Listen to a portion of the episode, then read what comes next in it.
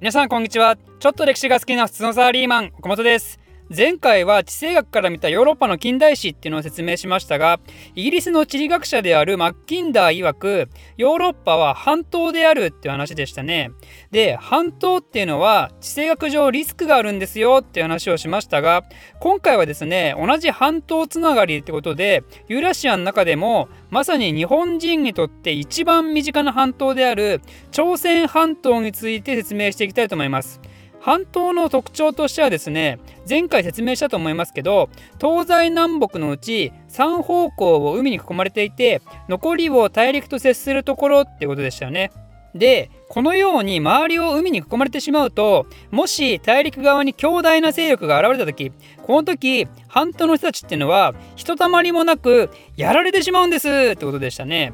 でじゃあ朝鮮半島にとって大陸側そこには何がいるかっていうと中国ですよね。言わずとも分かると思いますが。ここで言う中国っていうのは中華人民共和国のことではなくて中華っていうエリアに存在する国家のことを指してます。でこの中華帝国っていうのはですね歴代いろんな王朝のもといろんな国が成立するわけですけど基本的に超一大勢力なわけですよ。東アジアにおいて常に。中華帝国が本格的に朝鮮半島に直下出し始めたのはおそらく漢の武帝の時代なんですけどその頃ってまだ2世紀ぐらいの話ですからねつまり朝鮮っていうのはそんな昔から大陸にある超一大勢力にず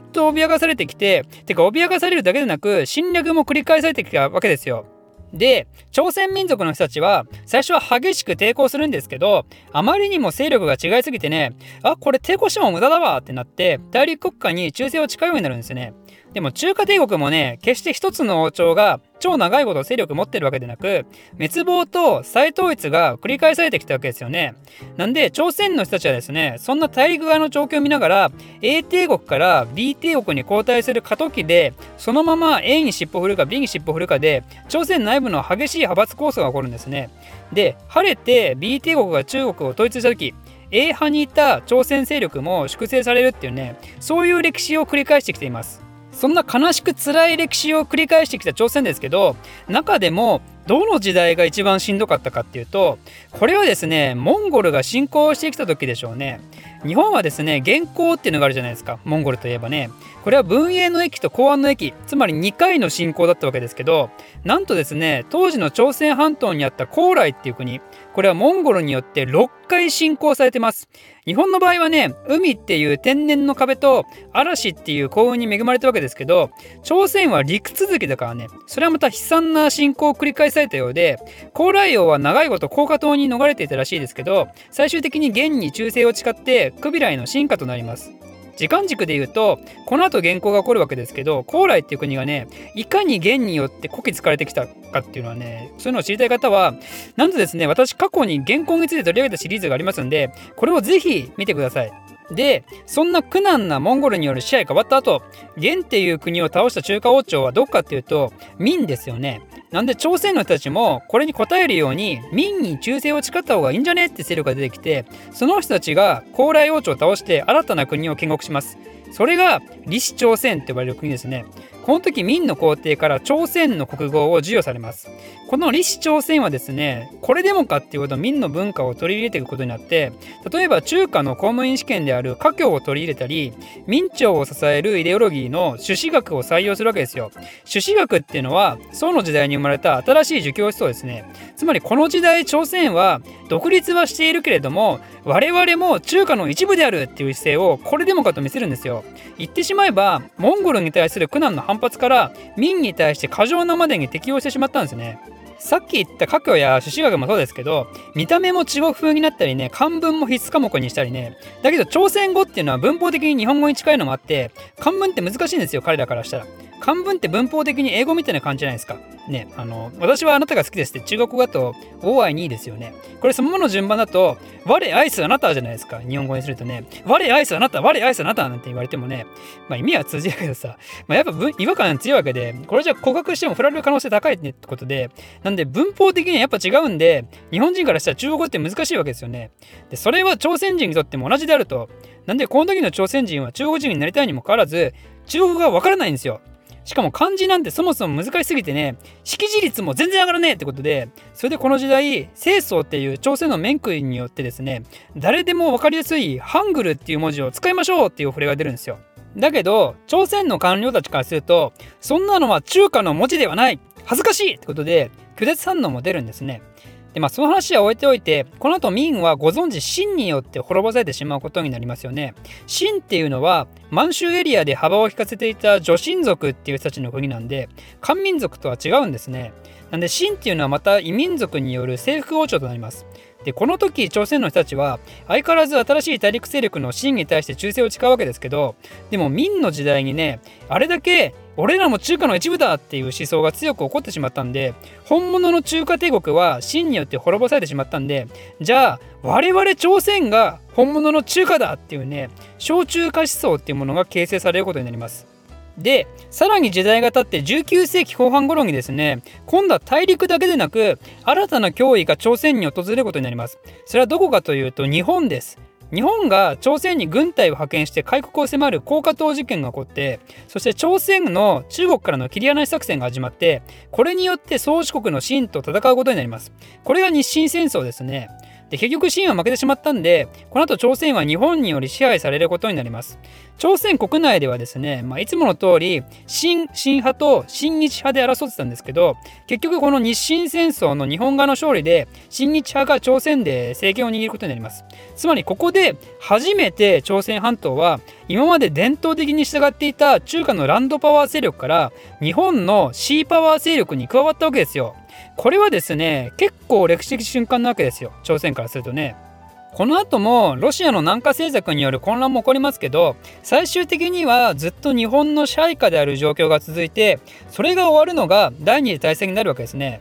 第二次大戦の頃北の方にいたキム・イルソンを率いる朝鮮ゲリラはソ連に亡命して南の方はですね日本からの独立を狙っていたイスンマンが日本の敵国であったアメリカについて朝鮮は新ソ連派と親米派で二分されていくことになるわけですね。これが今の北朝鮮と韓国なわけですよ。あとはご存知の通りこの2カ国はずっと戦争状態にあるわけですね。で第二次大戦の後は冷戦の時代がやってくることになるんですけどここでね韓国っていうのはユーラシア大陸における西側勢力の防波堤になるわけですよ。ロシア中国北朝鮮ときて韓国まで完全に赤色の世界に染まってしまったら次は日本が落ちるのも時間の問題に見えますよね。大陸がランドパワーの一大勢力によって乗っ取られたらその近くの島国は滅ぶ運命でしたよね。で日本まで赤色になってしまうとなるとこれはもう太平洋が共産税の勢力圏に完全に入ってしまうんでこれはいけないってことでアメリカは必死になって韓国や日本に軍隊を置くんですね。ただですね米韓関係も決して順調ではなくて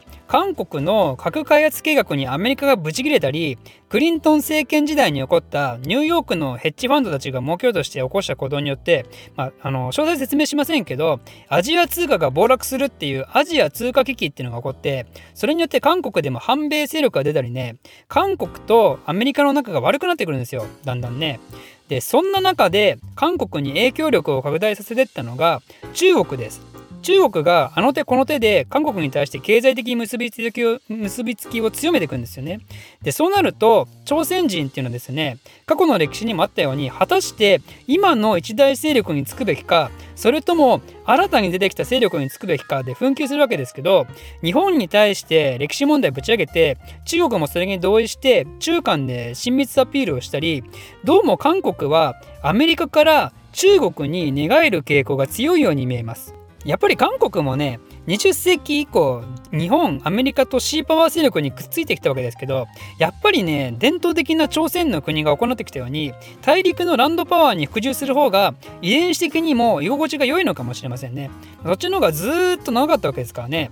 ただそうは言ってもやっぱり韓国と中国は民主国と共産党国家ってことで思想的には大きく異なるんで警戒心は常に持っていることとは思いますけどここでキーとなるのが実は北朝鮮の存在かもしれませんね。北朝鮮が地理的に中国の干渉地帯となってるんで韓国は安心して中国と接近できていると。で逆に北朝鮮は何を思うかというと北朝鮮はソ連が崩壊して後ろ盾がいなくなって今度は韓国とは逆に米国と関係改善を模索してましたよね。中国とはつかず離れずの状況は続いてますけどでも親中派の勢力を処刑したり中国はやめろって言ってるにもかかわらずミサイルバンバン発射して怒らせたりね。決して李氏朝鮮が行ってきたような中国様っていう姿勢はないわけですよね。それどころかアメリカ大統領と直接顔を合わせる会談をやって親密さをアピールしたりつまり核爆弾っていう最終兵器と背後にアメリカがいるかもしれないっていう状況を作って接近しつつある韓国や中国に牽制をするってことをしているようにも見えたわけですけど、まあ、それもトランプが表舞台からいなくなり金正恩死亡説も登場したりね先がまだ全然読めない状況が続いていくわけですね。